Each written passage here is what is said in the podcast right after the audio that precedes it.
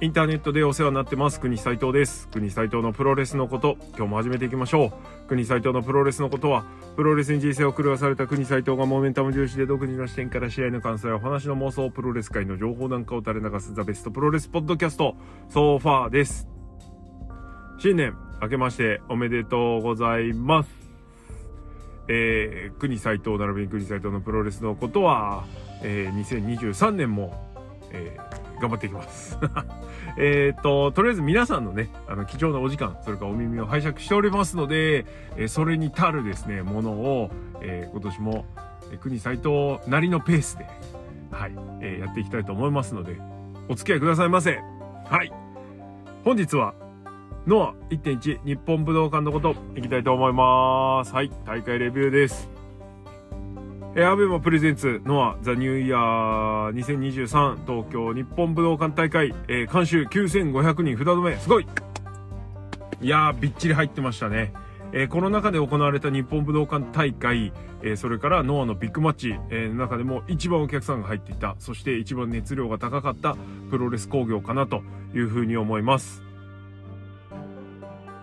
大会のレビューいつも通り行く前に、えー、大会総括をさせていただきたいと思います。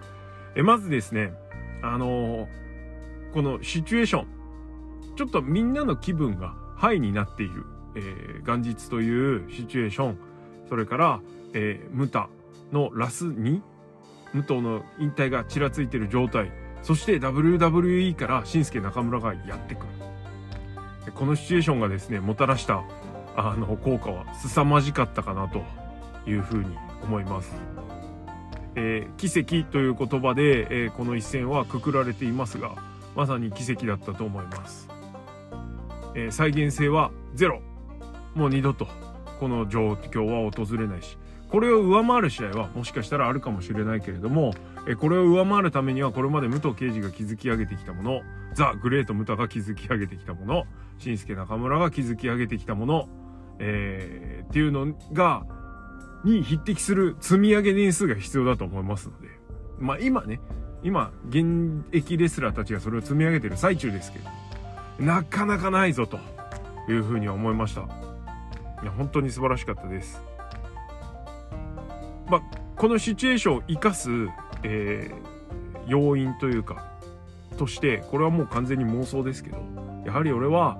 この新助中村がこの一戦に向けてのモチベーションがめちゃくちゃ高かったのかなというふうに思います。武藤刑事、ザ・グレード・ムタがどう考えてたかは正直わかんない映画淡白だからね。はい。わかんないですけど。いや、でも、あのね、実際ムーンサルト出てないし そういう下世話の話はやめましょう、今日はね。このパートはやめましょう。まあでも、間違いなく中村のね、気合が半端じゃなかったです。太鼓バイオリン。そして入場。まあ何よりも WW の許可を取り付けたということ、えー、この許可を取り付けた経緯は詳しくはわかりませんが、えー、当然ノアの中の人だったり、それから中村自身の働きかけっていうのも大きかったのかななんて勝手に思ってます。新助中村が後世に語り継がれる、そして自分のプロレス人生に間違いなく三千と輝くですね、作品を残しに来てるとあらば、それはすごいものになるでしょうよと。はい。そして舞台を整えたプロレスリングノアっていうのもね、それからサイバーファイトっていうのも、あのー、今だからこそ、こう、成立したシチュエーションかなというふうに思うので、はい。ほんとすごいものを見たなと。なんかね、ちょっと語弊があるかもしれないけど、いつもノアのビッグマッチ行った後って、あの、試合が素晴らしかったな、良かったな、という感情とともに、いや、プロレスリングノア、やっぱいいな、素晴らしいな、と思わされていたんですけども、ここのところ。ここ1、2年特にね、思ってたんですけど、団体への帰属意識が思わず高まってしまうようなシチュエーションがあったんですけども、今回に関しては正直、あの、ノアってあんだけでかいね、あの、セットの前で戦ってたんですけど、まだノアじゃない気がしてる部分、半分。それから、なんか、ノアが凄まじい、ものすごい団体っていう勘違いを 勘違いって言うとあれかな。でもしてしまうかのような、ほんとそんな状況でした。素晴らしい。えー、会場のリアクション、それから声出し的な環境に対する苦言を、えー、ツイート見ました。えー、それに対する見解としては、まあ俺は今回は、えー、いいじゃんとしか言えないですね。自分の近くにね、大きな声出してギャーギャー言ってる人がいたら、また違ったかもしれないですけども、今回観客がどよめいちゃったり、新助中村のテーマをみんな歌っちゃったりと、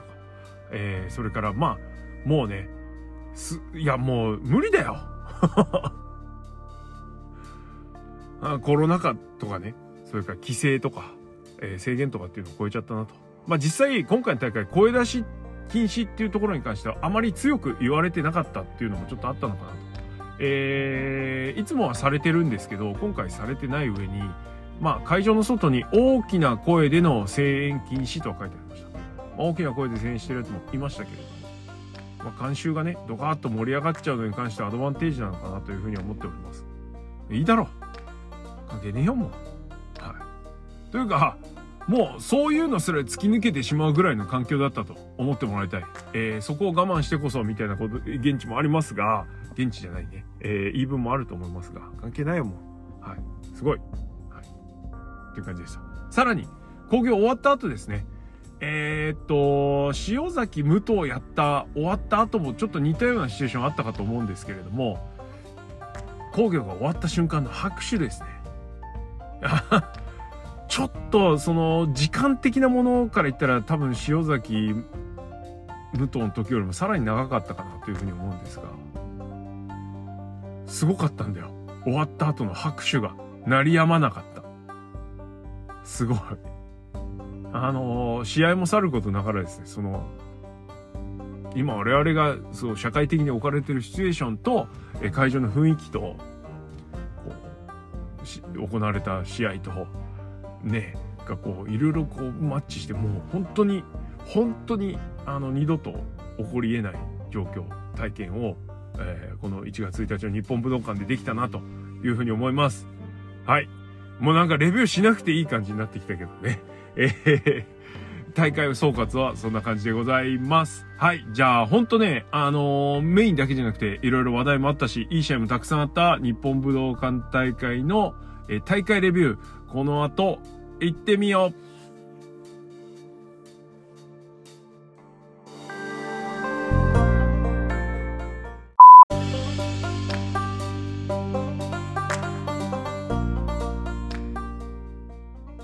あ、それでは、改めまして、えー、1.1日本武道館大会の試合のレビューいきましょう。第1試合、15分一本勝負、矢野安隆 VS 小沢大使は4分1秒、フィッシャーマンズスープレックスホールドで矢野安隆が勝利しました。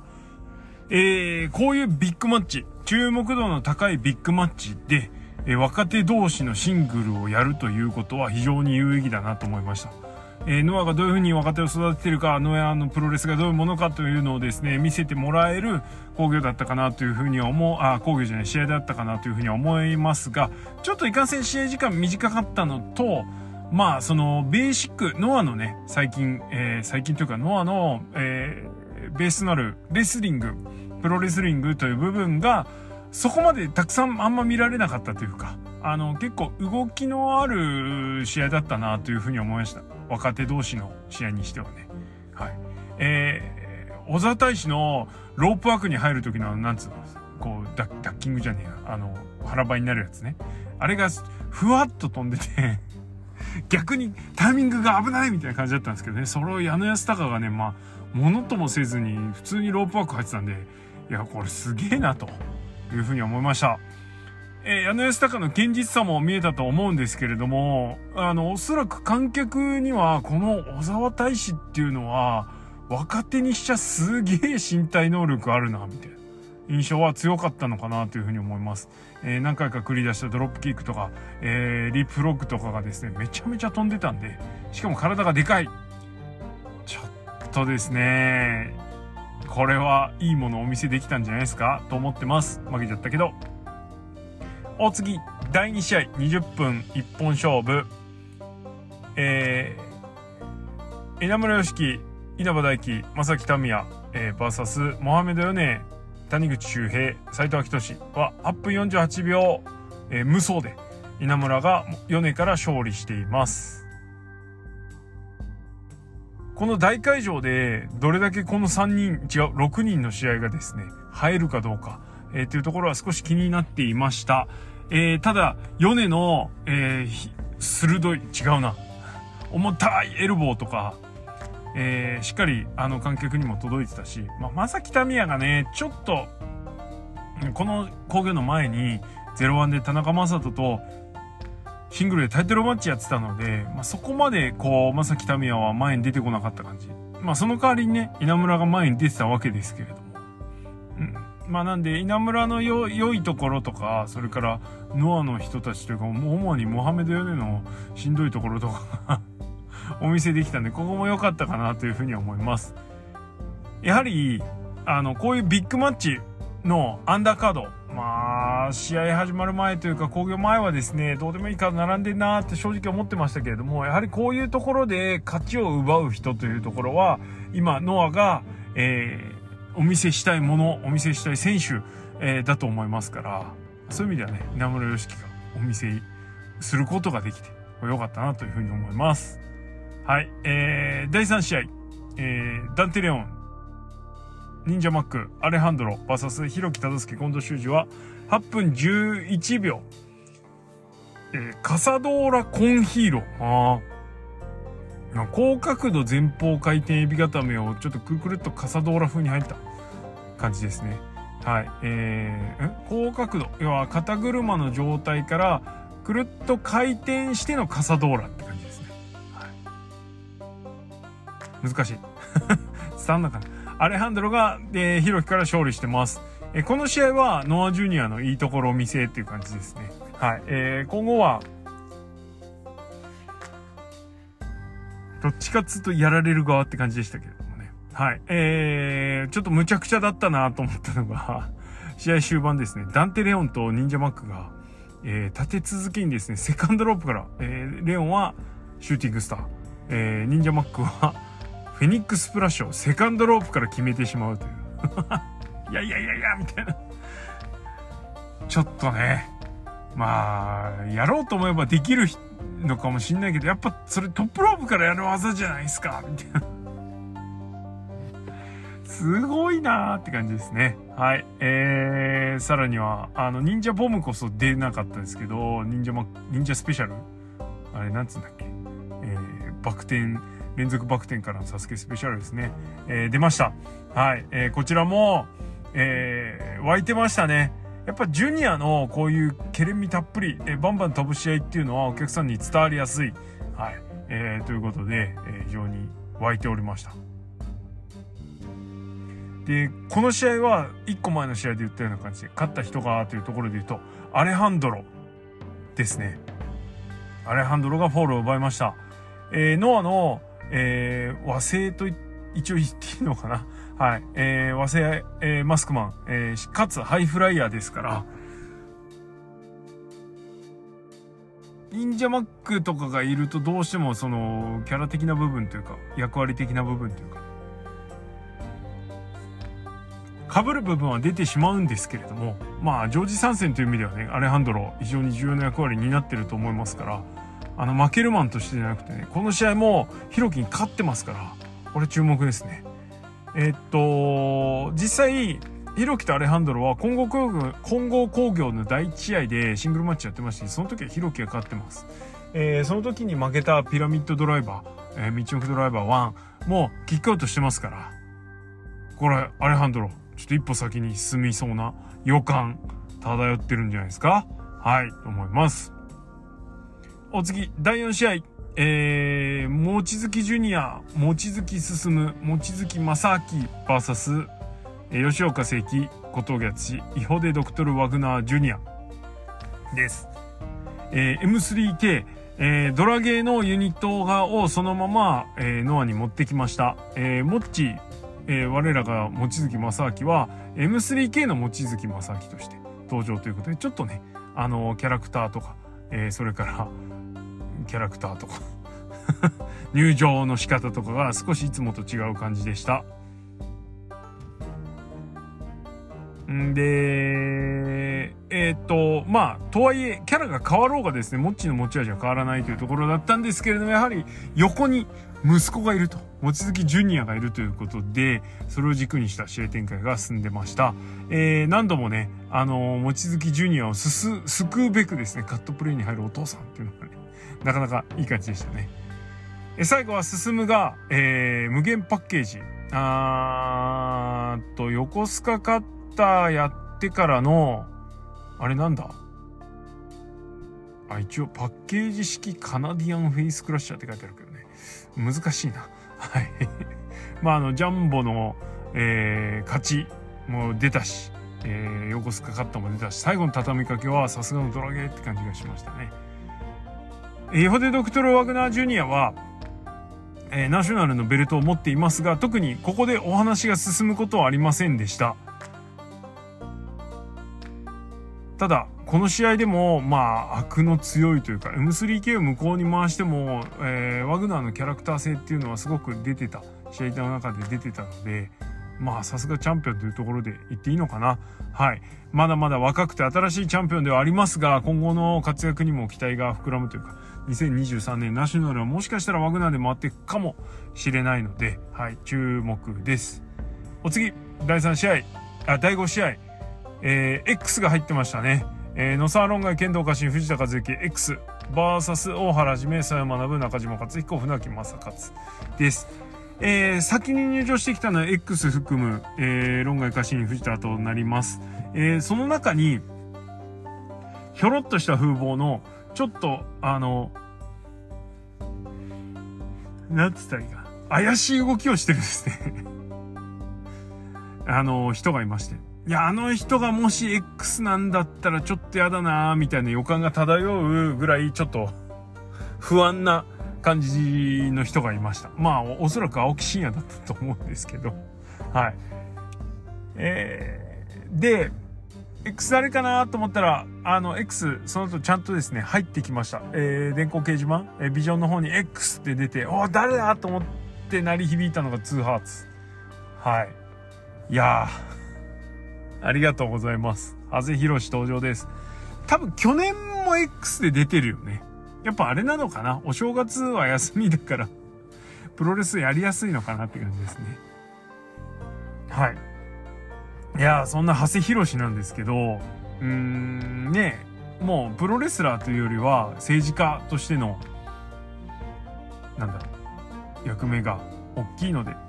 ほとんど年に1回とかね、しか試合をしないわけですが、体作りはね、ブログを見てもわかる通り、怠っていません、この人。まあ、なんでこうやってリング上がった時も全く見劣りしないというか、なんならこの中はね、8人の中でもでけえなっていう、でけえ体してんなっていうね、ちょっとたるんじゃってるところありましたけど、はい、コンディションはね、バッチリでしたね。はい、すげえ頑張ってました。16分36秒、えー、ノーザンライトスープレックスホールドで、大原はじめから勝利してます。いや、すごいな、マジジャイアントスイングもやったし、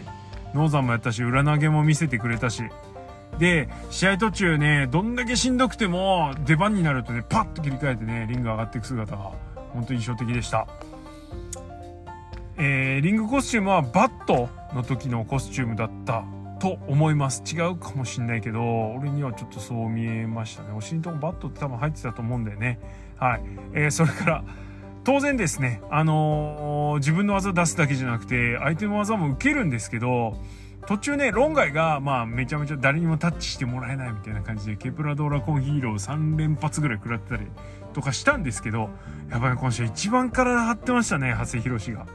なんつっても遠い面に曽谷学、中島、えー、それから船木がいます。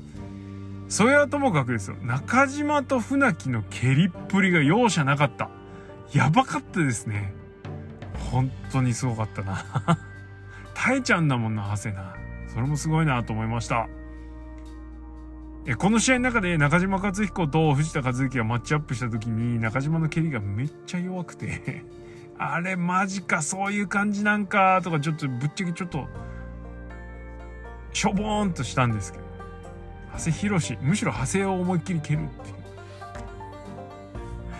すげえなっていう感じです。えー、っと、中島船木がコンビで出てきた時もそうだったんですけど、船木が単独で出てきた時の蹴りのぶっ込みがですね、あれ？なんか、なんか過去に因縁でもあるのってぐらいですね、思いっきり蹴りバチコンバチコンぶち込んでたんで、ほんと船木はやべえ男だなと 思いました。はい。えー、ここで第5試合終わりまして、じゃあ、ごめんなさい。その前に、あの、長谷博士。いや、このコンディションだったら、武藤刑事の引退試合、もしかしたら名を連ねてもいいのかななんて思うんですけどね、2月21日出れるのかな。はい、そこも気になるところですが、ぜひ一肌脱いでいただきたいと思うぐらいの、はい、素晴らしい感じでした。で、その第5試合で、えー、この武藤刑事の引退試合が、えー、アベマのペーパービューで行われることが決定しました。えー、5000円で、特典付きが6000円円かな ?6100 円か。えー、という発表がされました。えー、この発表後に販売開始ということだったので、会場行けない人はペーパービュー買ってご覧くださいということだと思います。えー、中でも印象的だったのは武藤刑事が、えー、那須川天心、武ですごい、すごかったよね、という話をしつつ、あの、次世代のプロレスラーたちにペーパービューっていうものを定着させることで、まあ、新たな工業スタイル、よりお金が、ファンからお金を落としてもらえる工業スタイルを編み出すことで、えー、お金が稼げる職業にしていきたいという話を武藤がしてました。これはまあ武藤ならではというか、いう感じで本当に素晴らしいと思います。えー、リングの上ではなかなかね 後ろの世代に残さない 残さないがち。むしろもっと残してくれっていうぐらいの感じなんですけど、あの、こういうところでね、武藤が、あの、アメリカで得たものとか、それから今のブレーンの人たちからね、いろいろこう、編み出したものっていうのを後世のプロレスで残すっていうのは、すごく大事なのかななんていうふうに思ってます。はい。第6試合。えー、ジャック・モリス VS ティモシー・サッチャーは12分16秒タイガードラバーでジャックモリが勝利しました。えー、まあ、ジャクモリ上げマッチだろうなっていうのは正直思っていましたが、おそらく前の試合のね、試合前、えっと、工業前は、1個前の X でドカッと盛り上がった後にこれを入れてるってことは、うん、マッチメイク上の期待値っていうのはものすごく高くて、期待値じゃないな。うんと、押したい値。プッシュしたい値。あの、団体が押したいんだろうなという位置ですよね。この場所でシングル組まれてるっていうしかも、直近で GH に挑戦してるティモシー・サッチャー、えー、と、えー、新進気鋭のジャック・モリスということなので、これはジャック・モリプッシュでしょ、とか、思ってました。はい。えちょっとね、試合はしんどい感じだったんですけど、ジャック・モリがなんとか勝利をしました。えー、で、終わりかなあで、なんかもしかしたらマイク持ちそうだったんで、これなんか調整表明とかあるかなと思ったんですけど、なんか音響がですね、いまいちこう、入場テーマ止めたりとかして、あれ？どうすんの？どうすんの？とか、ふわふわっとして、ジャクモリがマイクもらうんだか帰ろうとしてんだかなんだかよくわかんないところで、あある入場テーマがバツンと流れるわけですね。はい。えー、出てきました。ジェイク・リーですよ。びっくり。いや、あの、フリーになった人、えー、各団体からを離れることが決まっている、もしくは離れそうな人えのうちの誰かが来るのかなとか思ってたんですね。1個前の試合の X で。そしたら、長谷博士だったんで、もう、もうその誰かが来るっていうのは一旦俺の中で終わっちゃってたんですけど、まさかここでジェイク・リーが出てくると思いませんでした。びっくり。もうちょい寝かせる期間があるのかなと思ってたんですね、全日本プロレス。なかったっぽいっすね。協業忌避期間っつうの必死期。なんだ？わかんねえ。協業必死期間。よくわかんねえ。あの、要は他の団体しばらく上がれないよってやつ。ないっぽいっすね。まあ、あったら上がれんでしょうと。で、まあち、巷というか、まあ、某所の評判では新日に行くんじゃないかっていうのがもっぱらのあれでしたから、えー、ノアに現れたっていうのはちょっとびっくりしました。はい。え、ノアでいいのって思う部分と、いや、ジェイク・ノアはちょっとなっていう この二つ我にありって感じでしたね。はい。え、ただもう来ること決まったんで、ジェイクがこのノアで何を見せるかっていうのを期待したいというふうには思います。えー、ジャック・モリスぶん殴って終わるのかなと思ったら、ね、コスチュームで来て、ね、コスチューム脱いで、試合できる体制になってジャック・モリスと対峙したからね、あれこれジャック・モリぶっ飛ばすと思ったら、ぶっ飛ばさないっていう。なんじゃいって。しかもあのタイツトータルエクリプスのまんまみたいな。いや、いろいろね、こう、ドタバタが伺える感じではあるんですけれども。うん。どうなりますやら。はい。なんかね、ずっとはいなそうな感じもしますけどね。どうなんですかね、その辺。また、あの、その辺は情報が多分どっかから漏れ出てくると思いますので、漏れ出てきた時は徳のプゴタあたりで喋りたいかなというふうには思います。はい、えー、そう。でね、そう、試合終わった後、あの、ヨタ話を仲間としてたんですけど、その時にね、あの、実は、ジェイク・リーは1.1に来るっていうことを示唆していた。これ皆さん気づいてましたか？コメントとかじゃないです。ジェイク・リーずっと一本指立ててたじゃないですか。あれ1.1ってことだったんだとかって言って、ちげえよみたいな。はい。えー、違いません。あれは1月1日の参戦をずっと、ずっと1月1日のは行くでー1月1日のビッグマッチ出るでーってジェイクが言ってたんですね。いやー、ほんと。プロレスラーってどこでね、そういうサイン散りばめてるかわかんないですから、匂わせてるかわかんないですから。はい。これからもですね、プロレスラーの一挙手一投足は見逃さずに、はい、追っかけていきましょう。はい。かっこ冗談ですよ。真に受けないでください。第7試合。えー、ここからタイトルマッチラッシュです。GHC ジュニアヘビー級選手権。えー、チャンピオン天草。VS 宮脇ずんた、えー、凱旋帰国一発目って感じでしたが、えー、この試合は、えー、すごいくるくるくるくる回った上での変形十字固めで15分、えー、天草が勝利しました。えー、天草が GH ジュニア防衛、えー、宮脇ずんたは動きに光るものはあったんですけれども、まあ、ぶっちゃけですね、あの、若手、外国、えー、海外遠征行く前の宮脇潤太が、えー、いろいろ技を良くな技をやって良くなっただけという以上の印象は正直ありませんでした。えー、こんなことできるんだという驚きがあった部分もありましたが、えー、何分ちょっと試合のテンポがですね、どっちのせいかわかんないけど悪くて、あの、非常に、非常にですよ、出てる技の派手さと、試合のドライブ感のなさがですね、もう反比例しまくって、はい、すいません。めちゃめちゃつまんなかったです、この試合。頑張ってください。両者。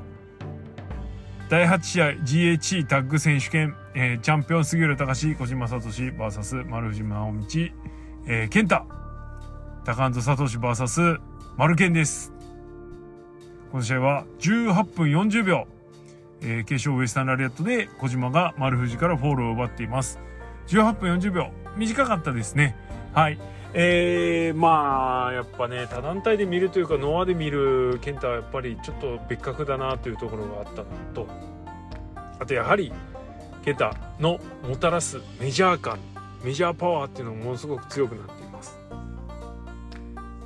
で、さてどんな試合になるかなと思ったところで、杉浦と、えー、健太の先発で始まりました。えー、試合始まって、いや、俺はですね、すぐに、あのー、ロックアップに入って、ロープに詰めて、クリーンブレイクと見せかけて健太がビンタします。あ 健太杉浦いや俺の大好きな健太杉浦やってくれるんじゃね？はい、そんな予感漂う。そしたらもちろん杉浦もやり返します。またこのビンタがどっちも強い。強いんだ。で、食らった方がそれぞれですね、ちょっと楽しそうにしちゃってるのがね。おーおーおみたいな。なんか、特にあの、ケンタのビンタを食らった杉浦がですね、めちゃめちゃ嬉しそうでしたよね。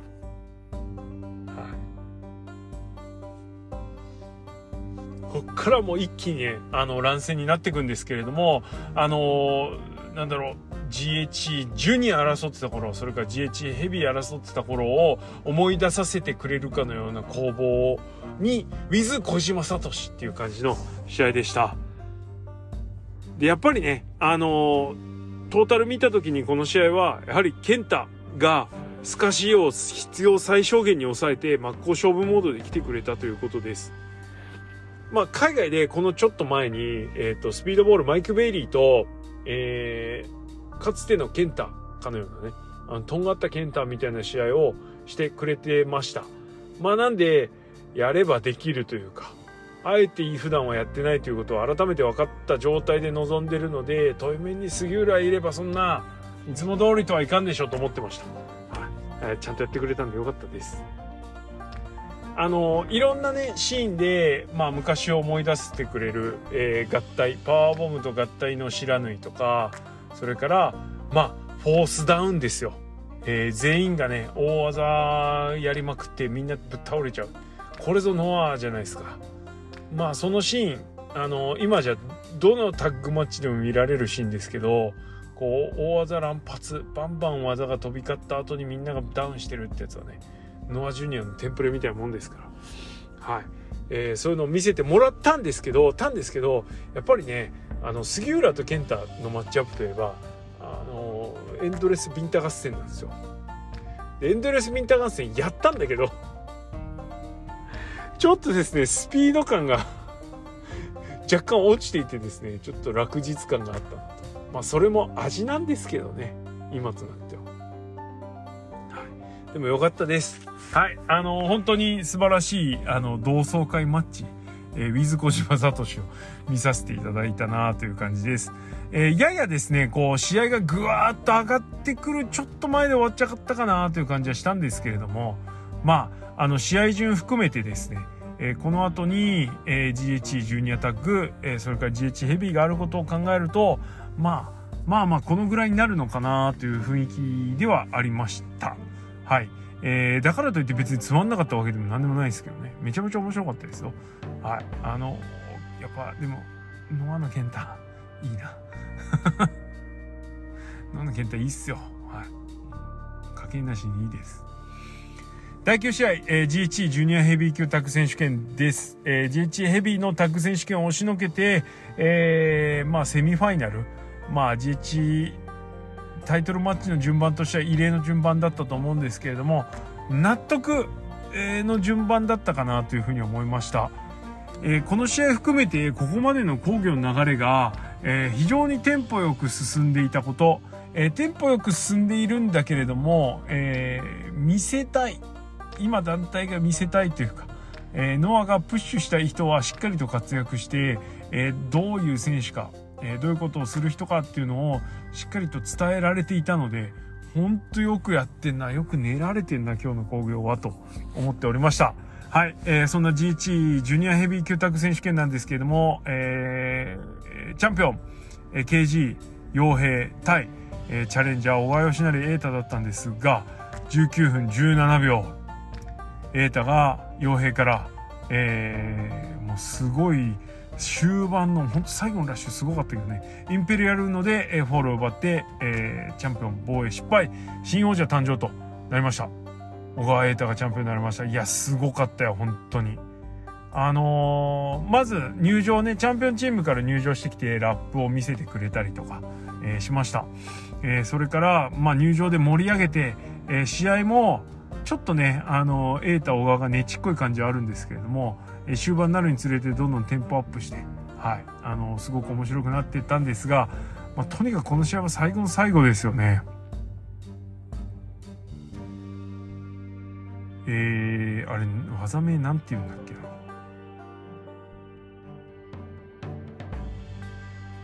傭兵がスーパー顔面陣コーナーからのスーパー顔面陣を狙ったところを、えー、インペリアルのいわゆるトラースキックで迎撃して、で、その後トラウマ、えー、パンプハンドルでひっくり返してからの、えー、膝。そして、もう一発、インペリアルの。ああ、もう、すっげえ、もう、バーツーっときましたんで、この3つの技が。完璧ですよね、畳みかけとしても。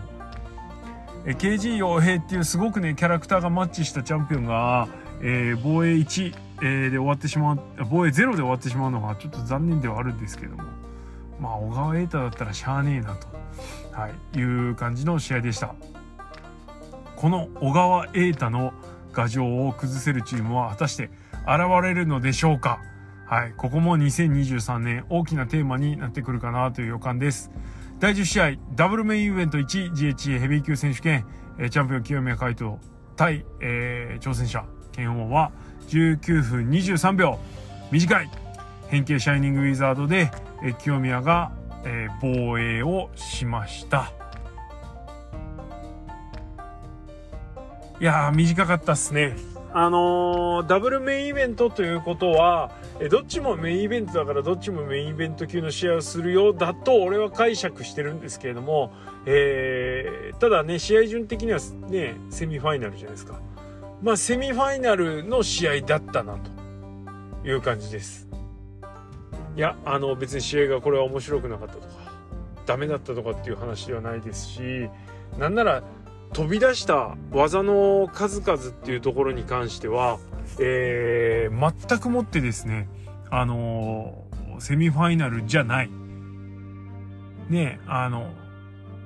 メインとの差別化という意味でもめちゃめちゃできてるし、久々にこんなにちょっと危険技が飛び出す男子のプロレス見たなっていうぐらいの、はい。えー、ね、断崖式のファルコンアロー。あり、えー、鉄柱越えのトペコンあり、そして新技のね、超垂直落下タイガードライバーみたいな、あり、えー、結構いろいろね、あったんですけど。ただですね、そういうのを活かすのも、やっぱりこう、試合のね、流れっていうのはすごく大事じゃないですか。やっぱね、やっぱこの2人に課された今回のミッションっていうのは、メインよりもすごい試合をするというところだったわけですよ。まあ終わった今となってはそんなの無理ゲーだったわけなんですけど。はい。あのー、メインをね、そっちのけで今年のベストバウトに押されちゃうような試合ができたか、えー、そういうものを期待されてるところまで来てたと思うんですね。で、期待値としても見返してやれと。セミファイナルになったけど、セミファイナルじゃないっていうことを見返してやってくれ、みたいな期待値もあったと思うんですが、結果ですよ。本当これは結果ですけど、まあ、ザ・セミファイナルのタイトルマッチという感じだったかなと。えー、やっぱり試合時間が20分達しなかった。ここが残念かな。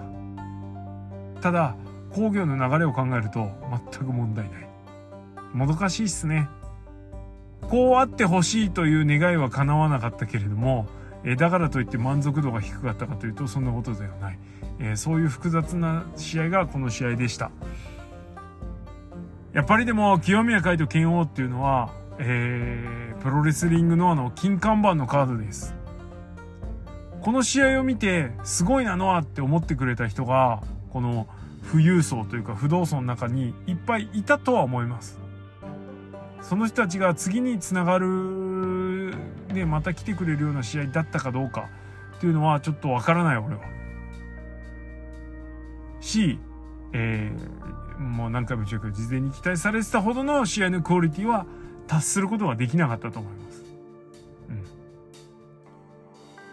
まあ、ただ、それすらもそうするつもりじゃなかったのかなというのが終わってみれば感想としてはあるかな。とにかくこの日の興行っていうのは全てがメインに向かってあの突き進んでいたというところはあります。この試合を含めてメインより下の試合っていうのは、ちょっと、刺身の妻だよね。武藤中村の妻でしかなかったなというふうに思います。これはアンダーの試合がしょぼかったとかヘボかったんじゃなくて、そのぐらいメインがちょっと突き抜けていたということです。はい。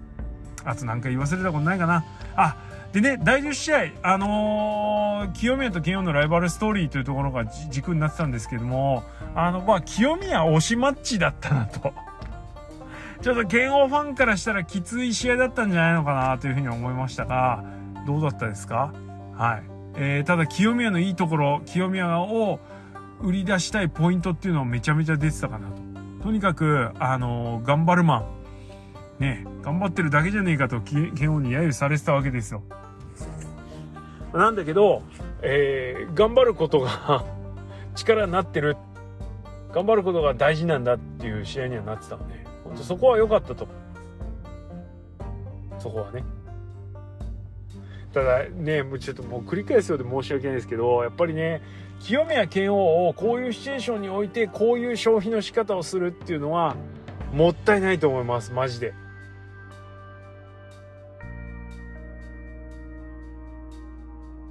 うん。生実家、試合内容がそんなに悪くなかったから、なおさら、ちょっと思っちゃうかな。うん。はい。悔しいの。悔しいの。いい試合だったのに悔しい。だってこの日の工業行った人さ、覚えててくれるかな？第11試合ダブルメインイベント2スペシャルシングルマッチ。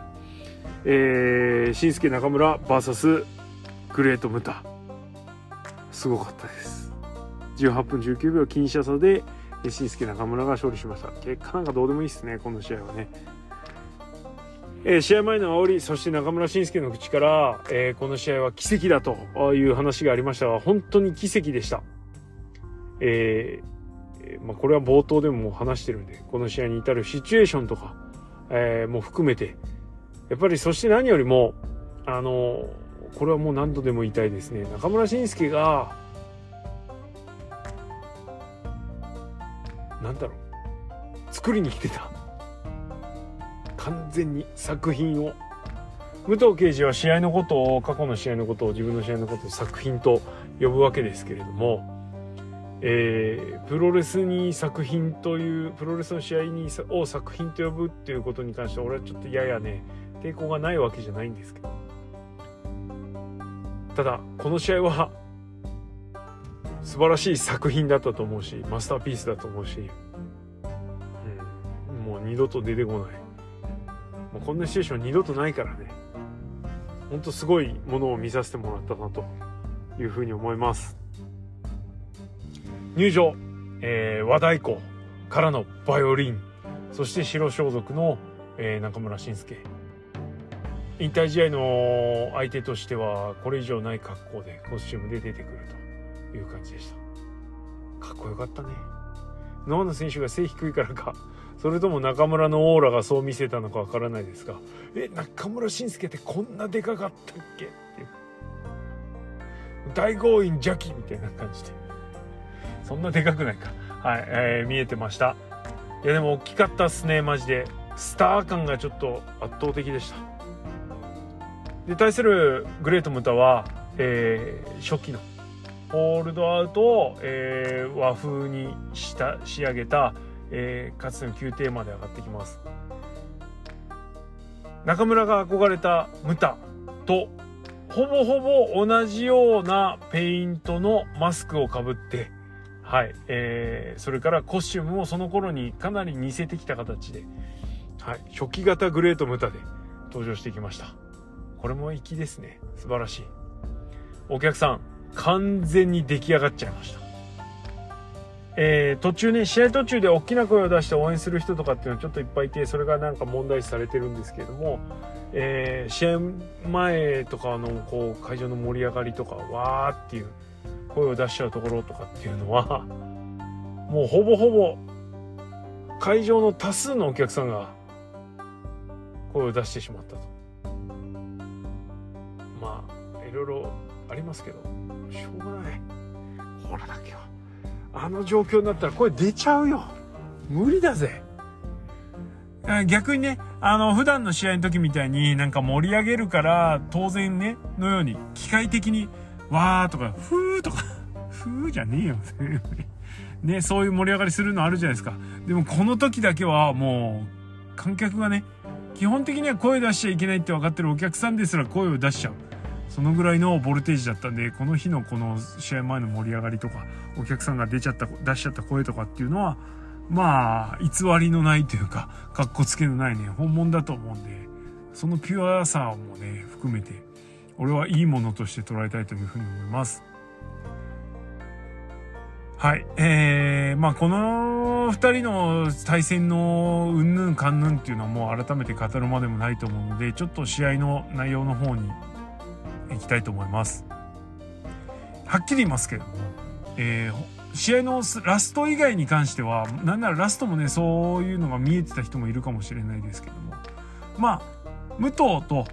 違う、ムタと中村が試合をしたらこういうことをやるんだろうなというところの予想は、はっきり言って全く超えてきませんでした。ただ、ゴングが鳴る前の盛り上がりとか、それから、えー、ゴングが鳴った後のこの二人が、えー、見せる動き一挙手一投足が、えー、それすらもですねすごいものになるというか。なあうまく言えねえなこれ。もうさ例えばドラスクから足4の字とかもう全然足4の字がさ足フックできてなかったりとかね。もう雑いし技ちゃんと決まってないしあーって感じなんだけどそれすらこの2人のスターパワーでですねすごいものに見えてしまうというかいうところがありましたね。はい。すごかった。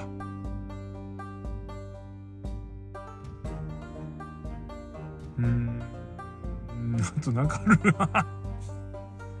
で、あとね、そうだな、内容というよりは、えー、見せた動きとしてちょっとトピックとしておきたいのは、えっと、中村が、ちょっと猪木っぽいことをした。ナックルパートの連発。それから、えー、スリーパー。まあ、中村はね、ナックルパートもスリーパーも技のレパートリーとして持ってるんですけれども、この赤黒のね、無駄にこれを決めるとなると、この日、売店で売られてた T シャツありましたね。アントニオ猪木 VS グレートムタ。なぜこの日にこんな T シャツを売るんだという部分がなきにしもあらずだったんですが、この試合見れば納得ですよ。それすらお待ってきたなというところです。はい。だからその試合だったんだなというところもちょっとありましたね。はい。さらには、えー、花道を走っての全力疾走ラリアット。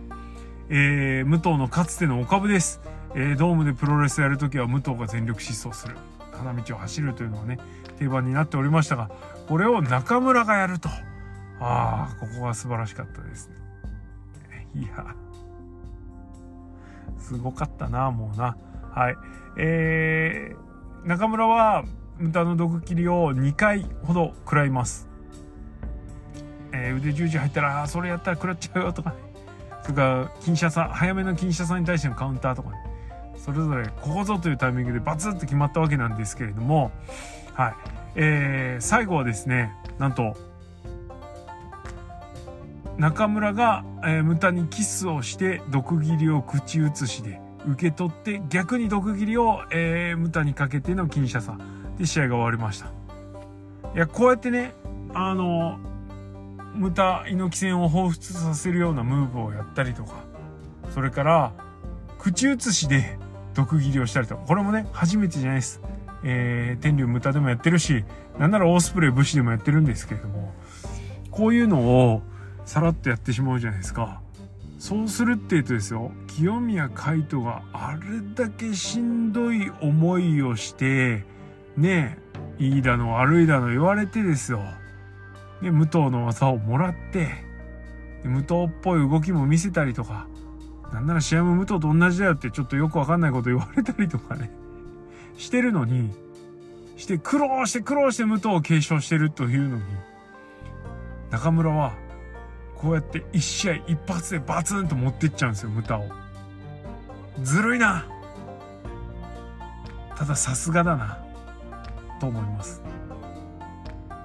どこまでこの後の新助中村という選手が、このザ・グレート・ムタを相手にして、えー、受け取ったものが間違いなくあるじゃないですか。ねえ。これをどんだけですね、持ってきてくる、持ってくるかっていうのはちょっと、わからないですけれども、間違いなく、ムタから中村が受け継いだもの、いただいたものはあるんじゃないのかなというふうに思いました。試合終わった後、泣きじゃくるような顔をしながら、えー、中村が言います、えー、こんな奇跡神様じゃないと仕組めないでしょうよ、えー、言葉を出せば出すだけ自分の感動が薄れていってしまうような感じがもう試合前からずっと殺してきたんですよこういう感じはプロとしてという言葉がありましたまあそのこれバックステコメントなんですけどそのバックステコメントをこうなんつうかなこう証明するかのように試合終わった後もね中村は必死にこう涙をこらえてるというかいう状態だったなというふうに思います。えー、試合後のマイクはあれか奇跡をありがとう、えー、バイバイマイアドルムタでヤオでした。ヤオ言っちゃったよ俺も。ね、ほんとさ、正直俺は中村もムタもそんなに思い入れが強いレスラーではないし、まあムタはね、俺がプロレスを好きになるきっかけのレスラーの一人ですけど、はい。それから中村もすごかったけど、俺がプロレス戻ってきた時にやっぱ中村すげえなと思ったけど、でも、ね新日からいなくなる前の中村なんてほんと試合つまんねえし、もういいよとか思ってたぐらいだったんです。ただこうやってね、すげえもん見せられると中村やっぱすげえな。手のひら来るです。えー、どっちにもあんま興味がないとか、出落ちとかですね、余計なこと言いましたけれども、えー、この場を借りてお詫び申し上げたいと思います。大変申し訳ございません。はい、感じです？あとなかったかな？試合終わった後、ムタがいつもの通り、えー、ノーセルでスタコラ帰ってきました。ね、花道を引き上げていったんですけども、おいおい、この試合でも武藤そんな感じかよと思ったんですが、これは演出でしたね。えー、中村が嫌おって言った後、しょうがねえなーって頭ポリポリしながら花道を帰るムタ。えー、そのムタを追いかけて中村が肩を組んで帰ると。なんというシーンでしょう、これは清宮がやりたくてもできなかったシーン、これですよね。いや、すごい。グレート・ムタを相手に世界観で負けない選手って、あとどんだけいるんでしょう、世界探して。ね、ほんとすごいなと思いました。最後も、イヤオと毒斬りの共演で終わり。ということで、試合終わった後は冒頭でも申し上げましたが、万来の拍手が鳴りやまないという状態が続きました。こんなプロレス体験したことない。ということで、1.1日本武道館大会、非常にですね、素晴らしい大会でした。すべては中村ムタのためにあった、えー、ということも含めて、えー、言っておきたいというふうに思います。興行もね、5時間いかなかったですね。4時間半もいかなかったぐらい。4時間ちょいで終わりました。それでもまあちょっと長いちゃ長いですけれども、えー、アンダーのテンポも良かったので、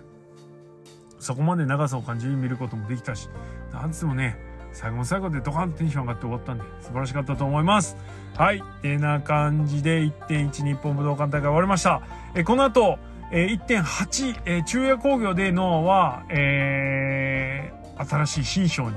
突入していくわけですけれども、ここでは、えー、ジェイク・リー、稲村良樹のシングルが組まれたり、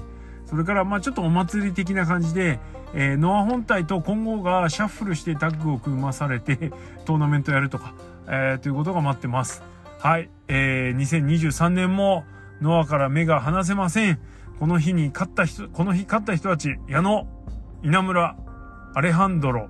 えー、ドゥルドゥルドゥル、ジャック・モリス、ウィズ・ジェイク・リー、それから天草、えー、高安聡、えー、小川瑛太、えー、清宮海斗。この人たちのこれからの動向、2023年の活躍、注目です。ここに名前が上がらなかった人たちも、きっと順番が、出番が回ってくると思いますから、その時に何を見せるかということを期待しておきましょう。いや、本当にね、すごい興行で、2023年、えー、プロレスリングのスタートを切りました。今年もノアにどっぷり使っちゃいそうだな。はい。歌中村を前にしたら、バックにプロレスリングノアって書いてあることだって。何の違和感もないです。この調子でノア突き進んでもらいたいと思います。次の横浜アリーナもいっぱいお客さん入るといいな。はいということで今日はこの辺でおしまいにしましょう。国斎藤のプロレスのことはリスナーの皆様のリアクションガソリンです。意見感想やご質問などありましたら質問箱もしくはハッシュタグプごとでつぶやいたりしてください。えー、今大会の感想なんかもお待ちしておりますよ。はい。それから、徳のアップ型、えー、スタンド FM の方でやっております。もしよろしかったらご登録ください。えー、では、はい。本当に、ちょっとですね、もうしばらくプロレス見に行かなくても嫌ぐらいのでですね、満足度1.4行くんですけど、1.7ケンタの特集あるんですけど、はい。あそれぐらいのすげえものを見させてもらいました。えー、これからもプロレス楽しもうぜということで今日はこの辺でおしまいです。やお